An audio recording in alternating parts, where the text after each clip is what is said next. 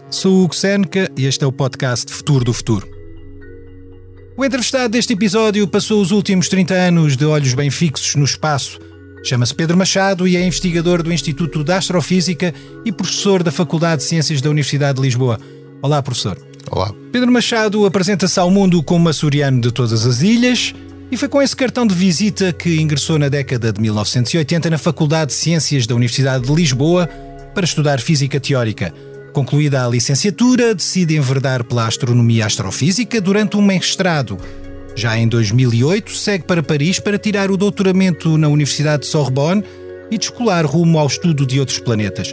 Hoje conta com mais de 40 artigos científicos publicados e participa em missões das agências espaciais europeia e japonesa. Mas o percurso científico teve como ponto de partida a atmosfera de Vênus. Durante o estudo do planeta vizinho, o astrofísico açoriano haveria de fazer a diferença com o uso de tecnologias de Doppler, que mais tarde também se revelaram úteis na análise das atmosferas de Saturno, Júpiter e Marte. Hoje as atenções estão viradas para planetas que orbitam fora do Sistema Solar e também para a missão espacial Ariel, que tem o cientista português como membro da direção. Desde a semana passada, o nome de Pedro Machado passou a estar diretamente ligado ao asteroide 32.599, que de ora em diante passa a ser chamado 32.599 Pedro Machado, por decisão da União Astronómica Internacional, em homenagem ao professor da Faculdade de Ciências da Universidade de Lisboa. Pedro Machado, é um prazer tê-lo aqui. Comecemos pelo mais complicado. O que é afinal o efeito de Doppler? O efeito Doppler, de uma forma muito simples, por exemplo, é mais fácil explicar primeiro com o som. Se nós estivermos a ouvir um som puro, uma única frequência, mas se a fonte se estiver a mover, por exemplo, se estiver a aproximar de nós, quer dizer que este facto vai afetar a frequência do som, vai aumentar a sua frequência, fica mais agudo, como por exemplo uma ambulância aproximar-se de nós com a sereia ligada e nós sentimos que o som fica mais agudo. Por outro lado, quando se afasta de nós, o que acontece é que a frequência vai diminuir devido à velocidade da fonte que se está a afastar de nós e por isso o som parece que fica mais grave. Mas isso também acontece com a luz. Ou seja, uma onda eletromagnética ou a radiação de uma estrela, por exemplo, se ela se estiver a aproximar de nós, tudo o que no seu comprimento de onda, ou seja, as frequências que compõem essa radiação que está a ser emitida, vai ser desviada para o azul, ou seja, fica com frequências um bocadinho mais elevadas. E quando se está a afastar de nós, fica com frequências um bocadinho mais graves, mais maiores. Isso quer dizer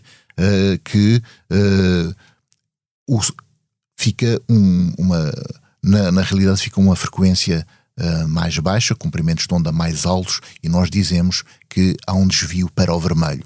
Isto serviu, por exemplo, para provar que o universo estava em expansão e serve, por exemplo, para detectar exoplanetas, esta técnica das velocidades radiais. Essa é a velocidade com que a luz se dissemina pelo universo? A velocidade é sempre a mesma. A velocidade da luz são 300.000 km/s.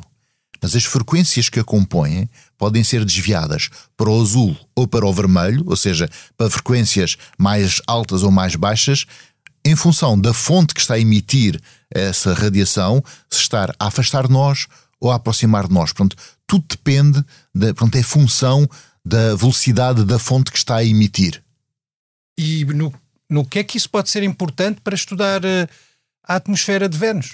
Isto é que foi um grande salto. Então, o que é que nós pensamos? Bem, então, se há vento, e é um vento muito forte na atmosfera de Vênus, então quer dizer que as partículas que estão no ar estão-se a mover com uma grande velocidade. Então, a luz do Sol, ao interagir com as camadas altas da atmosfera, é absorvida e remitida. Basicamente é refletida. Então, fica com impressão digital entre aspas, claro, da velocidade que tinham estas partículas por efeito Doppler. Eu pensei, então eu posso usar o efeito Doppler mesmo a partir da Terra para poder medir a velocidade dos ventos, estudar as tempestades, estudar as ondas atmosféricas, sentadinho num grande telescópio na Terra, em vez de ter que ir a Vênus, porque é muito longe. E não deve ser muito agradável a atmosfera de Vênus. O próprio local parece, pelo menos as descrições apontam para um local um pouco inóspito. Totalmente. Vênus, na verdade, é como se fosse uma grande incineradora, uma espécie de inferno. O que é muito bizarro, porque... e é algo que nós estamos a estudar, inclusive, agora. Porquê? Vênus tem quase o tamanho da Terra. Portanto, é como se fosse um gêmeo, mas é um gêmeo terrível. Porque... era de esperar-se, os planetas se formaram mais ou menos ao mesmo tempo, da nuvem protoplanetária, ou seja, de poeiras e gás que existe no espaço, e foi mais ou menos ao mesmo tempo, era de esperar que fossem praticamente iguais. Pelo menos numa fase inicial. E nós ainda pensamos que sim, numa primeira fase deviam ser muito semelhantes. Mas na sua evolução temporal, bom, aí seguiram caminhos completamente dispares. No caso da Terra ainda é um bocadinho aquele paraíso que nós conhecemos, apesar de estarmos a dar um bocadinho cabo dele. Mas no caso de Vênus, devido à grande quantidade de dióxido de carbono na atmosfera, tem um efeito de estufa completamente descontrolado, de tal maneira que a temperatura à superfície excede os 400 graus Celsius, à volta de 460 graus Celsius. Derrete o chumbo. E a densidade da atmosfera é tão alta que são mais de 90 bares, ou seja, é como se estivéssemos a 1 km de profundidade no oceano. Uau! Mesmo assim, há teorias de que admitem que possa haver vida em Vênus, algures na atmosfera de Vênus? Exatamente, isso teve a ver com uma descoberta, com uma detecção há muito pouco tempo, há 3, 4 anos, de uma molécula chamada fosfina na atmosfera de Vênus. Como você disse bem, nas camadas altas da atmosfera, na verdade não é muito alta, é ao nível da camada das nuvens, onde a pressão é de uma atmosfera, ou seja, é igual à Terra, e as temperaturas são à volta de 20 graus Celsius. Muito convidativo. Mas a ideia que há muita discussão sobre este tema. Pode ter havido vida numa fase inicial de Vênus? Nós não sabemos. Ou seja, quando as condições eram propícias, onde eventualmente deveria haver água à superfície, rios e mares.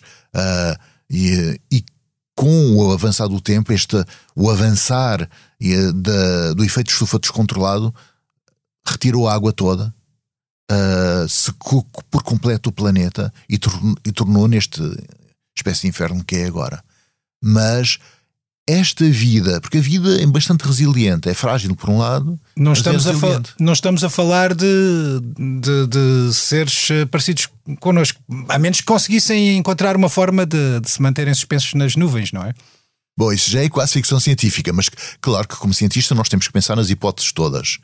E acreditemos ou não, a ciência é baseada na evidência. E temos que testar. Eu já estive a fazer várias observações para tentar confirmar a detecção de fosfina na atmosfera de Vênus, em colaboração com uma astrofísica portuguesa, mas que está nos Estados Unidos, está radicada nos Estados Unidos, estava na altura no MIT e depois passou para a Universidade de Harvard. Ambas péssimas universidades, como todos nós sabemos, e que é a chamada doutora fosfina, a Clara Sousa Silva, com quem estive a fazer observações para tentar confirmar a existência de fosfina e não detectamos. Portanto, ainda há uma desilusão. Sim, foi uma desilusão. Mas aí ainda há muita controvérsia sobre isso. Mas o professor não respondeu à minha pergunta em jeito de provocação. Há haver vida naquele local, na atmosfera de Vênus. Será sempre uma vida bem diferente daquela que nós vemos nos filmes, com humanoides, com braços e pernas e com uma configuração parecida com a do corpo humano. Tirando o meu chapéu de cientista e dizendo a minha opinião e partilhando a minha opinião, claro que deve existir, muito diferente. Até porque hoje as condições para haver vida como nós a conhecemos, a habitabilidade de Vênus hoje é muito baixa. É quase zero e só ao nível da camada das nuvens. E eventualmente, e é a minha opinião, se houve vida no passado, a vida encontra sempre uma maneira.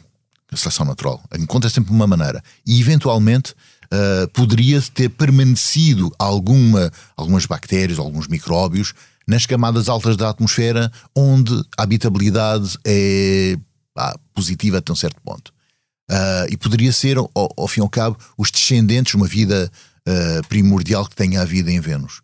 Eu acho que mesmo assim a probabilidade é baixa, mas não descartamos as hipóteses, temos que as testar todas e é o que nós estamos a fazer. A fosfina é um elemento químico que pode pairar na atmosfera e ser indicador de vida. Não é um elemento químico abundante no espaço, ainda que possa admitir que possa ser abundante na Terra, porque ainda tem vida, não é? Exatamente. Mas há aqui uma questão que eu devo precisar. Há muita fosfina em planetas, mas a fosfina é uma molécula pH3, que tem um átomo de fósforo e 3 de hidrogênio. O que é que acontece? Precisa muito de hidrogênio e para se formar precisa de elevadas temperaturas, elevadas pressões e uma grande quantidade de hidrogênio. Onde é que há isto nos planetas?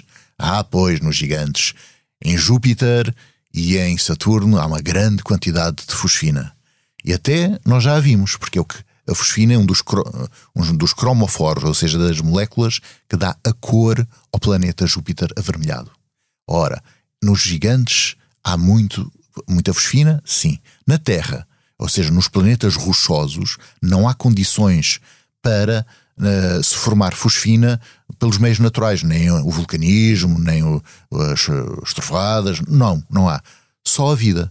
Portanto, a fosfina nos planetas rochosos é um indicador eventualmente de haver vida aí. E quando houve a primeira detecção de fosfina em Vênus, uau! Isto foi realmente, tocou a rebate na comunidade científica e nós ganhamos 3 missões científicas, 3 missões espaciais novas. Quando diz nós, está a referir-se a quem e que missões científicas são essas? Então, eu acho que não foi só por causa da fosfina, mas foi o grande empurrão. Então, nos Estados Unidos da América, a NASA desenvolveu 2 projetos que estão a ser desenvolvidos neste momento para ir a Vênus. Uma delas chama-se Da Vinci, a outra chama-se Veritas, da NASA. Na Agência Espacial Europeia existe o projeto Envision, que é uma missão, um orbitador que está a ser preparado para ser lançado à volta de 2032, 2033, para ficar na órbita de Vênus e para estudar estas coisas que estamos a falar agora. Nesta missão eu estou ligado, sou COPI, isto quer dizer que eu estou na direção do consórcio de um dos instrumentos a bordo, que vai ser um espectrógrafo no infravermelho, quer dizer, para estudar exatamente as moléculas, mas não só. Se há vulcanismo, a ligação entre as camadas baixas da atmosfera e a superfície, que moléculas é que saem do Sol para a atmosfera, que quantidade é que tenha, etc. Curiosamente, está a assistir-se a uma redescoberta de Vênus, pelo menos em termos de atenção e de interesse por parte da comunidade científica. De algum modo o professor esteve à frente do tempo, porque começou a dedicar-se a Vênus quando toda a gente falava de Marte, e agora a comunidade científica está a direcionar as atenções para Vênus. O que é que o levou na altura a estudar com maior profundidade Vênus? E o que é que leva agora a comunidade científica a dar, pelo menos a desviar um pouco das atenções que inicialmente estavam na totalidade apontadas para Marte e que agora passam para Vênus? Tem toda a razão. Isto foi exatamente isto que aconteceu, mas não é um pouco. As conferências sobre Vênus, por exemplo, até há uns anos atrás, até há 4, 5 anos atrás, tinham que ir 100, 200, 300 pessoas. Agora triplicou, pelo menos. Portanto, é realmente uma nova exploração, como você disse, a Vênus. Você perguntou porque é que eu comecei, porque é que me interessei por Vênus no início. E a razão tem a ver com esta similitude com a Terra. O facto de ser um planeta que tem mais ou menos o mesmo tamanho, como já disse, estas coisas todas, mas evoluiu de uma forma tão diferente. E eu queria tentar perceber porque é que evoluiu de uma forma tão diferente. Por outro lado, o dióxido de carbono e as alterações climáticas na Terra. E eu quis perceber este paroxismo, este caso superlativo do efeito estufa em Vênus, porque às vezes é bom olharmos para o céu para pormos o nosso próprio planeta Terra em contexto e para perceber esses casos extremos, superlativos, como disse, como é o caso de Vênus, que nunca aconteceria agora na Terra, até porque tem uma história planetária diferente, mas eu queria entender melhor e perceber porque é que 2 planetas que começaram, que eram gêmeos, praticamente, evoluíram de uma forma tão diferenciada, chegando agora a estarem nos antípodas, serem completamente diferentes. esta foi realmente a pedra de toque para eu começar a estudar Vênus. Já tem alguma tese, ou pelo menos alguma tese que possa referenciar aqui e que leve a descobrir, ou pelo menos a ter uma ideia do que é que poderá ter acontecido a Vênus de tão diferente daquilo que aconteceu na Terra? Exatamente, só que eu vou pôr a pergunta ao contrário, se me der licença. Claro. É porque nós costumamos dizer Marte e Vênus são muito diferentes da Terra.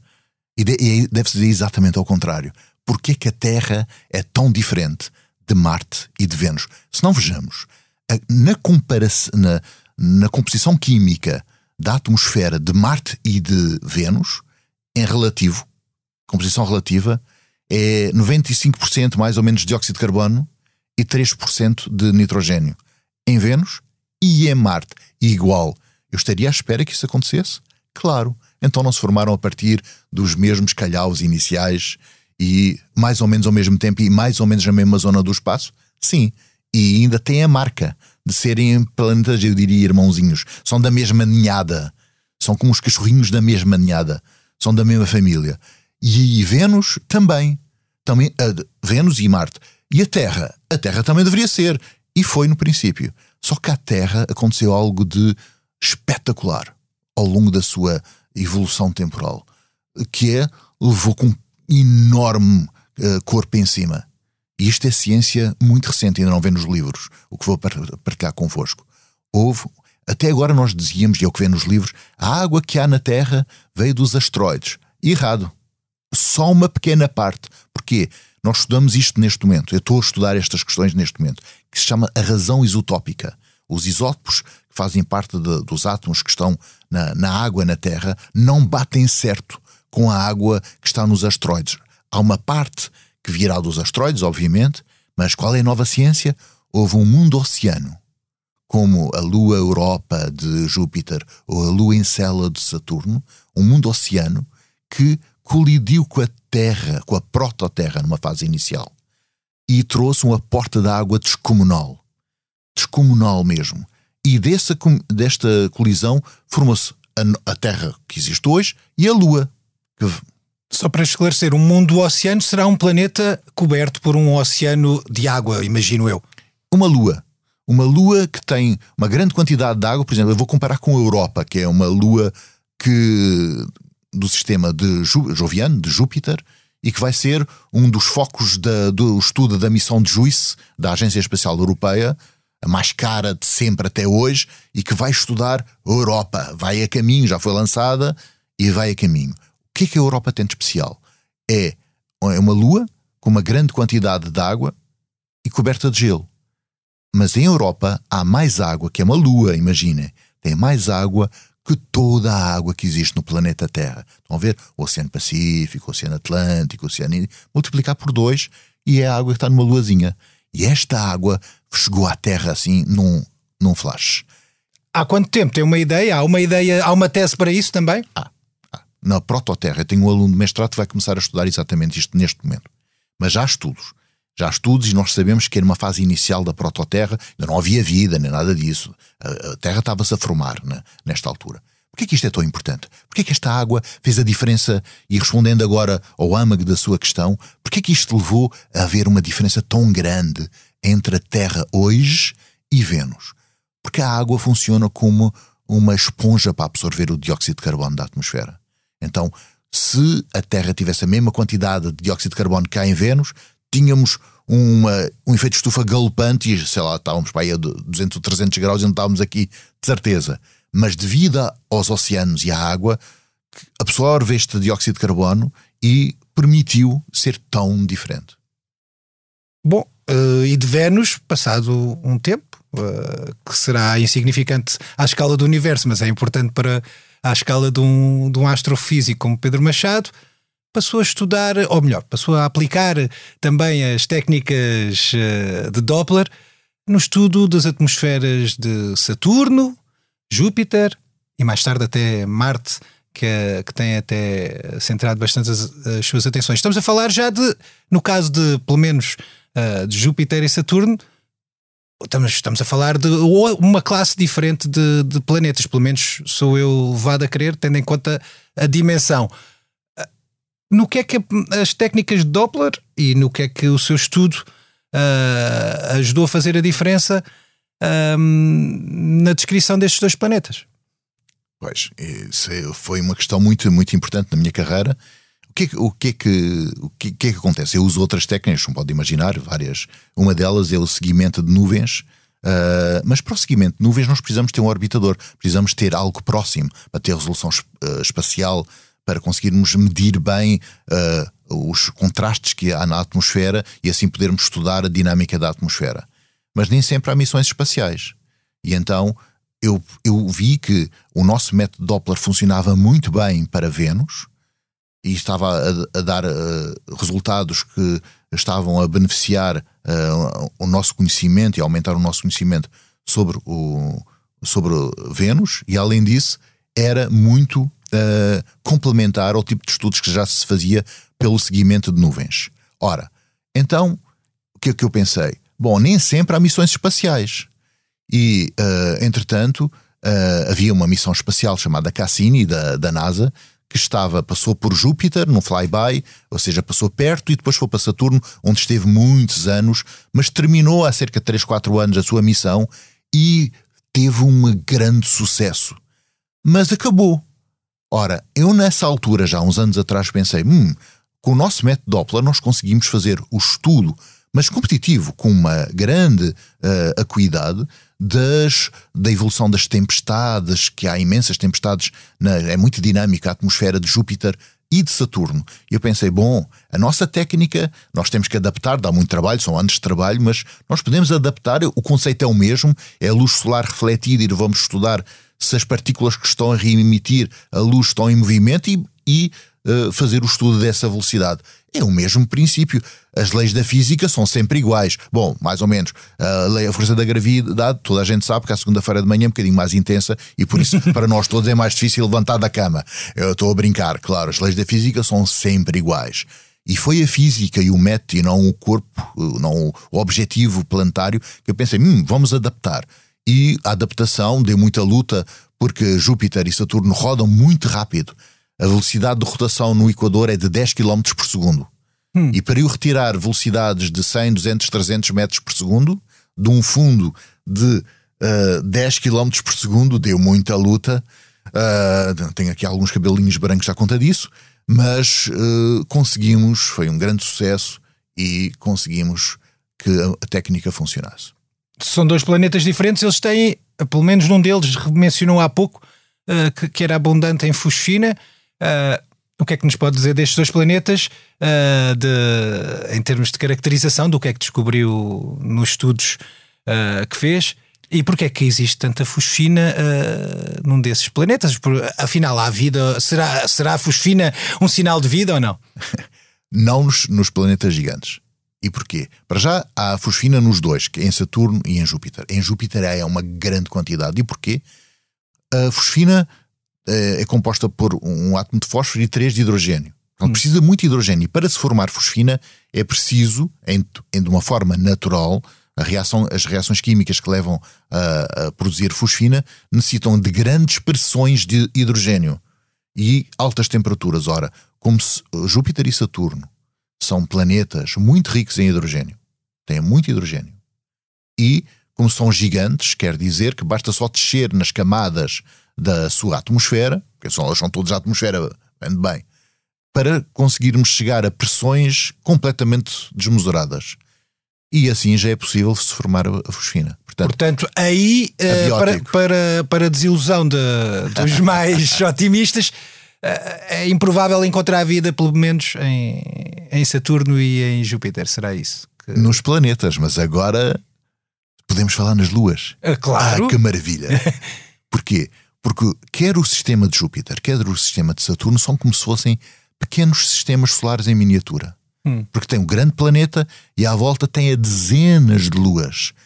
Algumas destas luas, como Europa, que já falei, em Júpiter, ou Encélado, que é uma irmãzinha parecida em Saturno, que são mundos oceanos. Ou seja, que tem imensa água, coberta de gelo, E devido às forças de maré debaixo do gelo, a gente podia pensar, é muito frio. Não, não. Devido às forças de maré debaixo do gelo, os nossos modelos apontam para que haja temperaturas da volta de 20 graus Celsius. Uau! Isso é compatível com a vida? Ainda há mais uma coisa, que é, há poucos anos foi descoberto, às vezes devido a essas forças de maré, o gelo racha e é ejetado como se fossem enormes geysers, água do interior para o espaço. E nós fazemos estudos, quer de espectroscopia de alta resolução a partir dos grandes telescópios na Terra, que eu já fiz, quer a partir do espaço, por exemplo, com a sonda Cassini que eu falei há pouco. E o que é que foi descoberto? Que nesta água há uma grande quantidade de moléculas orgânicas complexas. Moléculas orgânicas complexas. Até um aminoácido já foi descoberto, a glicina. Fantástico. Portanto, água... em princípio são moléculas que derivam da atividade de seres vivos, é isso que está a dizer? Não, ao contrário. Não é que derivam, é que podem ser os tijolos de base, o que nós chamamos as moléculas pré-bióticas. Mas o que eu estou a mostrar é que há uma conjugação de vários fatores. Temos energia, temos temperaturas que tornam possível a vida, não sabemos, pode ser muito diferente do que a gente pensa, como é evidente. Mas temos água, que é um solvente polar que é muito importante para se formar vida, e temos os tijolos necessários, que são as tais moléculas orgânicas complexas. Portanto, só falta é uma centelhazinha para juntar estas coisas todas e se formar vida. Quer dizer, estou aqui a falar, eu sei lá se não existem uns polvos inteligentíssimos que até fazem a previsão dos resultados do futebol e tudo, lá em Europa, lá naqueles mares, umas super lulas gigantes lá, não sabemos, mas estamos à procura e temos investigação a decorrer neste momento no nosso grupo para estudar se nestas luas pode haver vida. E há outra lua completamente diferente destas em Saturno, que chama Titã. Não é um mundo oceano esta. É uma lua que tem algo muito raro no espaço, que é haver líquidos à superfície dos planetas. Há na Terra, mas não há em quase mais nenhum sítio. Há superfície, que é em Titã. Não é água, são lagos de hidrocarbonetos, mas que tem, mais uma vez, hidrocarbonetos, são moléculas com carbono e hidrogênio, são moléculas orgânicas. E há uma miríade destas moléculas bastante complexas em Titã. Nós estamos a estudar, mas ainda não sabemos muito sobre isso. Muito bem, professor. Estamos aqui a falar de estudo e o professor, como mencionou há pouco e como vai mencionar a seguir esta parte da entrevista, marca presença assiduamente em vários laboratórios e telescópios dispersos pelo mundo. E no desafio que costumamos, ou no primeiro desafio que costumamos colocar aos nossos entrevistados, trouxe-nos uma imagem em que surge, com um capacete na mão. Professor, quer-nos explicar onde é que foi tirada esta foto? Que foto é esta? Então, não é há muito tempo, estou no VLT, no Very Large Telescope, que é o maior telescópio no visível no mundo, que pertence ao Observatório Europeu do Sul, que Portugal é um membro de pleno direito, e eu fui fazer estas observações há 3 ou 4 anos, antes da pandemia, no ano antes da pandemia, e fui estudar Júpiter. Estava a dizer que é no Observatório Europeu do Sul, mas o telescópio está situado no Chile, certo? Certíssimo. No Chile, no norte do Chile, no deserto do Atacama, que é uma paisagem incrível. E porquê? Porque é que o Observatório Europeu do Sul vai construir os seus telescópios quase do outro lado do mundo, ou literalmente do outro lado do mundo?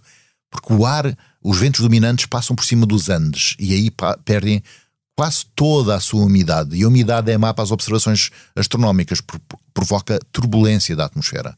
E aí, como o ar é muito seco, o céu lá é incrível, nem imaginam. Olhar para cima parece que caímos no universo. Bom, imagino que isso seja muito útil, e retomando o que estava a dizer, para o estudo de Júpiter. E de que maneira? Nós conseguimos ter os espectros mais bonitos, mais precisos, para usar a linguagem científica, que obtive até hoje. Porque fomos utilizar, em conjunção com o maior telescópio do mundo, portanto, tínhamos muita energia, muitos fotões, vamos dizer assim, vindas de Júpiter, mas usamos o melhor espectrógrafo do mundo, chamado Expresso, na gama do óptico, na gama do visível, e que tem muitas mãozinhas, não tem uma, tem muitas mãozinhas portuguesas. Parte desse telescópio foi construído em Portugal, com desenvolvimento direto de grupos de instrumentação portugueses, que tiro o chapéu porque ajudaram a construir uma máquina fabulosa e que já nos ajudou a podermos ter acesso a dados fora de série e que possibilitaram novas descobertas ou novos estudos. Em termos de estudo, o professor anda em digressão pelo espaço, digamos assim, mas isso obriga-o também a andar em digressão pelo planeta Terra, não é? Porque tanto pode ir para os Andes num período do ano, como a seguir ir parar ao meio da selva para observar melhor qualquer corpo celeste. Quer explicar-nos algumas dessas aventuras típicas ou comparáveis a um Indiana Jones astrofísico? Credo, também não chega a isso, mas é verdade que há alguns casos, às vezes as pessoas podem pensar, bom, o astrofísico está sentadinho na biblioteca ou no computador, assim tipo rato de biblioteca. Eu adoro bibliotecas, mas não é de todo. Então, por exemplo, ir fazer observações no Observatório de Mauna Kea, no Havaí. Fazer observações à noite, serve de manhã. Eu estou a brincar. Mas trabalhamos muito à séria. Mas da última vez que lá estive, um raio atingiu o telescópio onde nós estávamos a observar, que queimou os transponders todos. E alguém houve feridos? Houve danos? Não. Houve o próprio coitadinho do telescópio ficou muito ferido. Mas a equipe técnica espetacular conseguiu, num espaço de 3 dias, substituir os transponders, pôr a funcionar novamente, e nós conseguimos voltar e não perder a nossa campanha de observação. Estava eu com um aluno meu de doutoramento na altura e estávamos a chegar ao fim do nosso tempo de observação, que era uma semana, e aproximou-se da Big Island do Havaí um maior furacão que há memória. Alterações climáticas, claro, está mais quente, a água do mar está mais quente, super furacão, nível 5, o primeiro a chegar ao Havaí, e nós pensamos, o que é que vai acontecer? Acabamos as observações, arrumamos tudo, fomos a correr para conseguir apanhar o último avião antes de fechar durante mais de uma semana o aeroporto lá, e foi terrível este episódio. Antes desta entrevista, o professor também me contou que o confundiram algures na alfândega de um país, ou pelo menos recearam que estivesse a contrabandear ou a introduzir equipamentos pouco lícitos. Quer contar-nos esse episódio? Claro que sim, mas ainda sobre o Havaí, há um vulcão em atividade, que é o Kilauea, e de vez em quando os ventos vêm do lado do vulcão, temos que fechar tudo imediatamente, porque as cinzas vulcânicas, entrando nas engrenagens e na ótica do telescópio, vai estragar tudo. Agora vamos voltar para o outro lado do mundo. Sim, há uns anos atrás eu tive que fazer umas observações na Índia e levava um telescópio que foi feito só para aquele dia. É único no mundo. E foi para o trânsito de Vênus e ia fazer observações no Rajasthan, na Índia. Ora, como não tínhamos que levar imenso equipamento tecnológico e o telescópio, etc.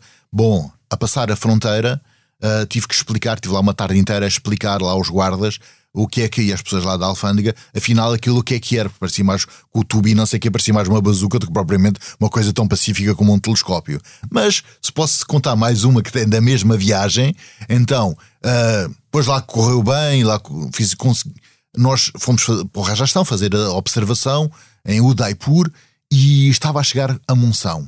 E quando chega a monção, quer dizer, cai o céu em água em cima de nós, acabou. É que nem se vê a constelação do boi, literalmente não se vê um boi. Não há nenhuma constelação com o nome de boi. Mas adiante. E então o que é que eu resolvi, porque eu sou um bocado brincalhão, e então eu resolvi que se conseguíssemos fazer as observações positivas antes de chegar a monção, que já devia ter chegado uns dias atrás e não tinha chegado, mas podia ser naquele dia ou no dia seguinte... eu disse, então eu levo o telescópio para cima de um elefante. Ficaram todos a olhar para mim e pensei, ele é completamente louco. Não tão longe da verdade, mas então o que é que aconteceu? Nós conseguimos fazer as observações no dia do trânsito de Vênus, que é que o Vênus passa em frente ao Sol, e nós estamos ainda a fazer ciência única baseada nisto, importante para a ligação para os exoplanetas. Mas então, vamos à questão concreta. Acabamos de fazer as observações, desmontamos tudo, estávamos a sair de lá da zona onde fizemos as observações no observatório de Udaipur e cai uma toalha de água brutal. Chegou a monção. Fantástico. É preciso... Eu adoro ter sorte, não sei porquê, mas adoro ter sorte. Mas o prometido é de vidro, pois, eu estou a brincar, claro. E então, quer dizer que é frágil, ele disse, não, eu prometi, vamos levar o telescópio para cima de um elefante. Um elefante, a chamada Laxmi, muito queridinha, muito simpática, muitos beijinhos, com cuidado, o telescópio não é pesado, não fizemos mal nenhum, antes pelo contrário, dei-lhe alguns alimentos que ela adorou, deu-me uns grandes beijos, que eu fiquei com a marca de um enorme beijo na bochecha do elefante. Eu também dei beijinhos, isto até era amor recíproco, claro. Mas então lá esteve o telescópio em cima do elefante, quer dizer que além das montagens dos telescópios, a equatorial, a azimutal, agora há uma nova que é a montagem elefantorial, já existe. Ora, esta loucura fez com que além da parte científica muito séria e que correu lindamente e que dá publicações científicas, para a fotografia sair na página da NASA à cabeça, onde eu estive pela minha loucura e não pela minha ciência. Mas ajudou a ciência, a loucura ajudou. Professor, é uma questão que pode parecer de brincadeira, mas que deve ser levada a sério. Nos artigos científicos que escreveu, ou que vai escrever sobre esse tema, algures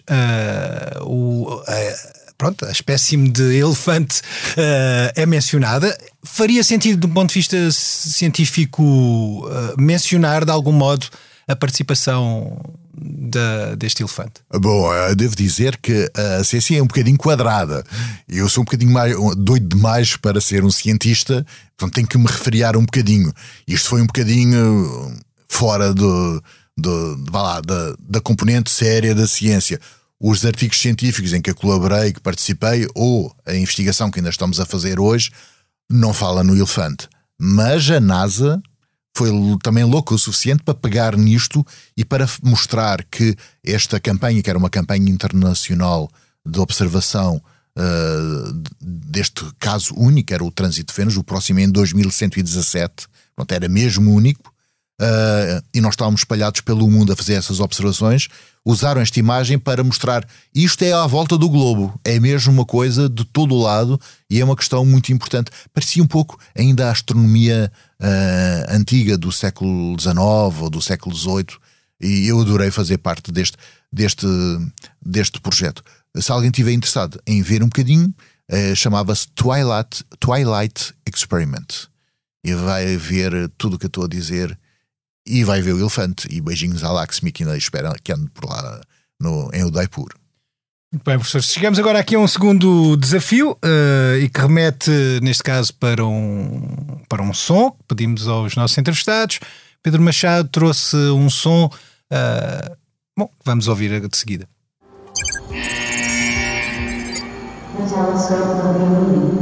Professor, porque é que trouxe este som que mais parece um alerta?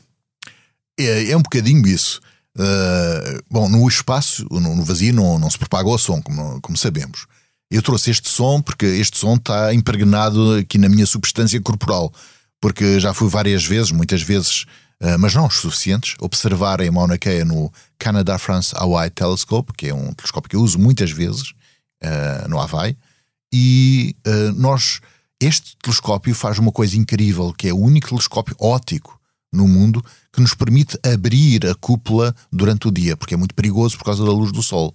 Então nós temos que estar sempre em comunicação com os Sun Watchers, são voluntários de uma universidade no Havaí, que são uns simpáticos, e que vêm a nos ajudar a fazer as observações. Só com a ajuda deles é que nos deixam fazer este tipo único no mundo de observações. E que eles estão dentro da cúpula a ver se há luz refletida dentro da cúpula, porque é muito arriscado a luz do sol incidir no telescópio e no espelho, porque, bom, eu não quero ficar famoso pelas razões erradas, que é dar cabo de um dos maiores telescópios do mundo, não é?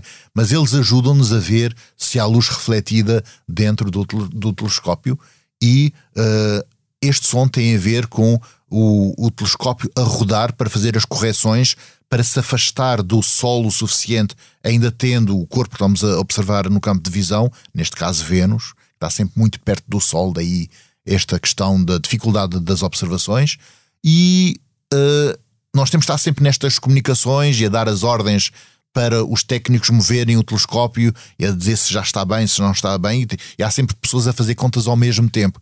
É uma expedição muito interessante fazer estas observações em que nós temos uma ligação muito grande com as pessoas do telescópio. Claro que depois ficamos amigos e eu levo chá dos Açores para, quando acaba, para fazermos o chá dos Açores. Posso dizer uma coisa engraçada? É que eles dizem, está bem, vais trazer chá, nós levamos aqui um acepipe que é muito bom, que é aqui do Havaí. E eles trouxeram e eram malaçadas. Eu olho e digo, mas isso são malaçadas dos Açores. Pois, é que não era típico do Havaí, era típico dos imigrantes portugueses, açorianos, que em grande quantidade foram para o Havaí no passado. Então foi uma junção fantástica. O chá dos Açores foi-se ligar com as malaçadas com séculos depois. Bom, estamos a falar de imigração, vem mesmo a propósito para um tipo de imigração que provavelmente a humanidade vai assistir ou vai protagonizar nos próximos tempos. Acredita que o futuro da humanidade passa pela colonização de outros planetas? Bem, eu devo dizer que a palavra colonização faz-me um bocado de urticária e eu vou pedir a sua licença para substituir a palavra colonização por a constituição de bases humanas.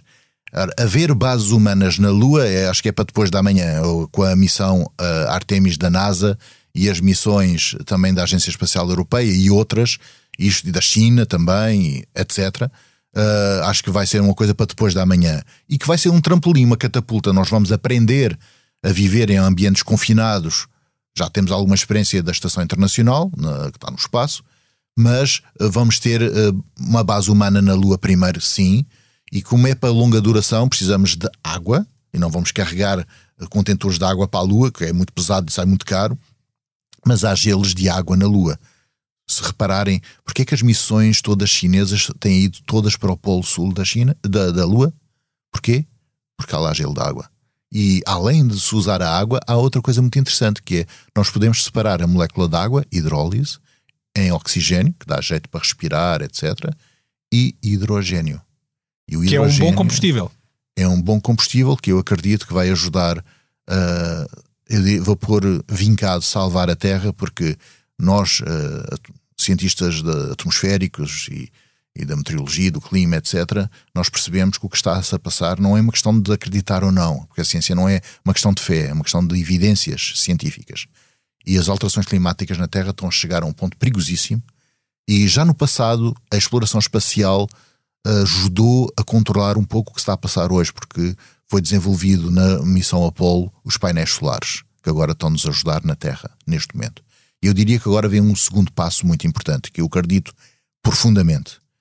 Separando a molécula de água de uma forma verde, sem usar combustíveis fósseis, claro, podemos ter hidrogênio e água em todo o lado. Podemos usar isto em qualquer altura. Portanto, sim, e depois vamos para Marte, já tendo esta tecnologia.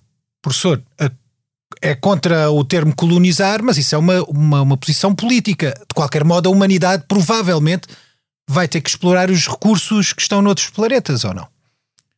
Nós, eventualmente, podemos explorar os recursos que estão fora da Terra. Mas eu diria que, primeiro, para nós podermos chegar de uma forma mais enfática a ter bases humanas noutros planetas, eu acho que é fundamental, mas isso a natureza é pródiga, em fazer o autocontrole, que é a seleção natural, que é, se nós não aprendermos a lição da ecologia, simplesmente nós vamos desaparecer. E então a natureza vê-se livre de nós. Há estes que não perceberam aqui o jogo e já desapareceram. Mas se nós ganharmos o certificado da natureza, ok, eles já estão a construir a simbiose novamente, o equilíbrio com o planeta Terra, ok, está bem, então ganhamos mais séculos, mais milhares de anos, e é esse tempo que gostaria muito de termos para um dia chegarmos às estrelas. E também acredita que vamos chegar a Marte? Eu acredito profundamente. Para já, porque nós já estamos a desenvolver missões de retorno de amostras, a Sample Return, que agora, infelizmente, levou um grande revés, porque era suposto ser daqui à volta de 10 anos, temos o Sample Return, e agora está muito adiado por causa da guerra. e por causa do corte com os nossos colegas russos e com o facto de haver... Bom, o que é que eu vou dizer sobre isso? Não, Portugal também já passou por uma ditadura, não é? Forte, não é? A deles é muito musculado e isto tem efeitos na ciência? Tem, sim, senhor. Acredita que atrasou a guerra da Rússia, atrasou a ida a Marte? Eu não acredito, isso é um facto. A missão ExoMars foi cancelada, esta Sample Return foi cancelada devido ao facto de não haver a possibilidade de haver troca. Nós utilizamos tecnologia de ponta, não é? E numa situação de guerra não é suposto haver troca de tecnologia de ponta entre facções beligerantes entre si. E sim, já foi. Eu diria que passamos de 10, 15 anos para 30, 40. E eu ainda queria ver humanos a pisar Marte. Vamos lá ver, espero que ainda com a minha bengalinha que ainda consiga ver. Em contrapartida, o asteroide que acaba de receber o seu nome dificilmente será visitado. Pois, quer dizer, eu posso tentar, para já, simpatia, terem-me atribuído, foi completamente uma surpresa a atribuição deste nome. Está muito longe, está na cintura de asteroides, mas se calhar. E é um pequeno asteroide também, não é? São 3 km de diâmetro. Bem, eu só tenho que arranjar uma raposa e uma rosa, como toda a gente sabe, que isso. É isso que se leva para um asteroide, como o Príncipezinho, e ir para lá plantar alfaces. Mas eu diria que amanhã ainda não é a véspera desse dia, não. Chegamos então ao final desta entrevista com Pedro Machado. Na próxima semana teremos um novo convidado para nos falar do que aí vem na área das ciências e tecnologias. Este foi mais um episódio do Futuro do Futuro. Eu sou o Hugo Seneca, a sonoplastia esteve a cargo de João Amorim. Pode ouvir-nos nas várias plataformas e também no site do Expresso. Voltamos para a próxima semana com um novo convidado. Até lá, já sabe, o futuro faz-se todos os dias.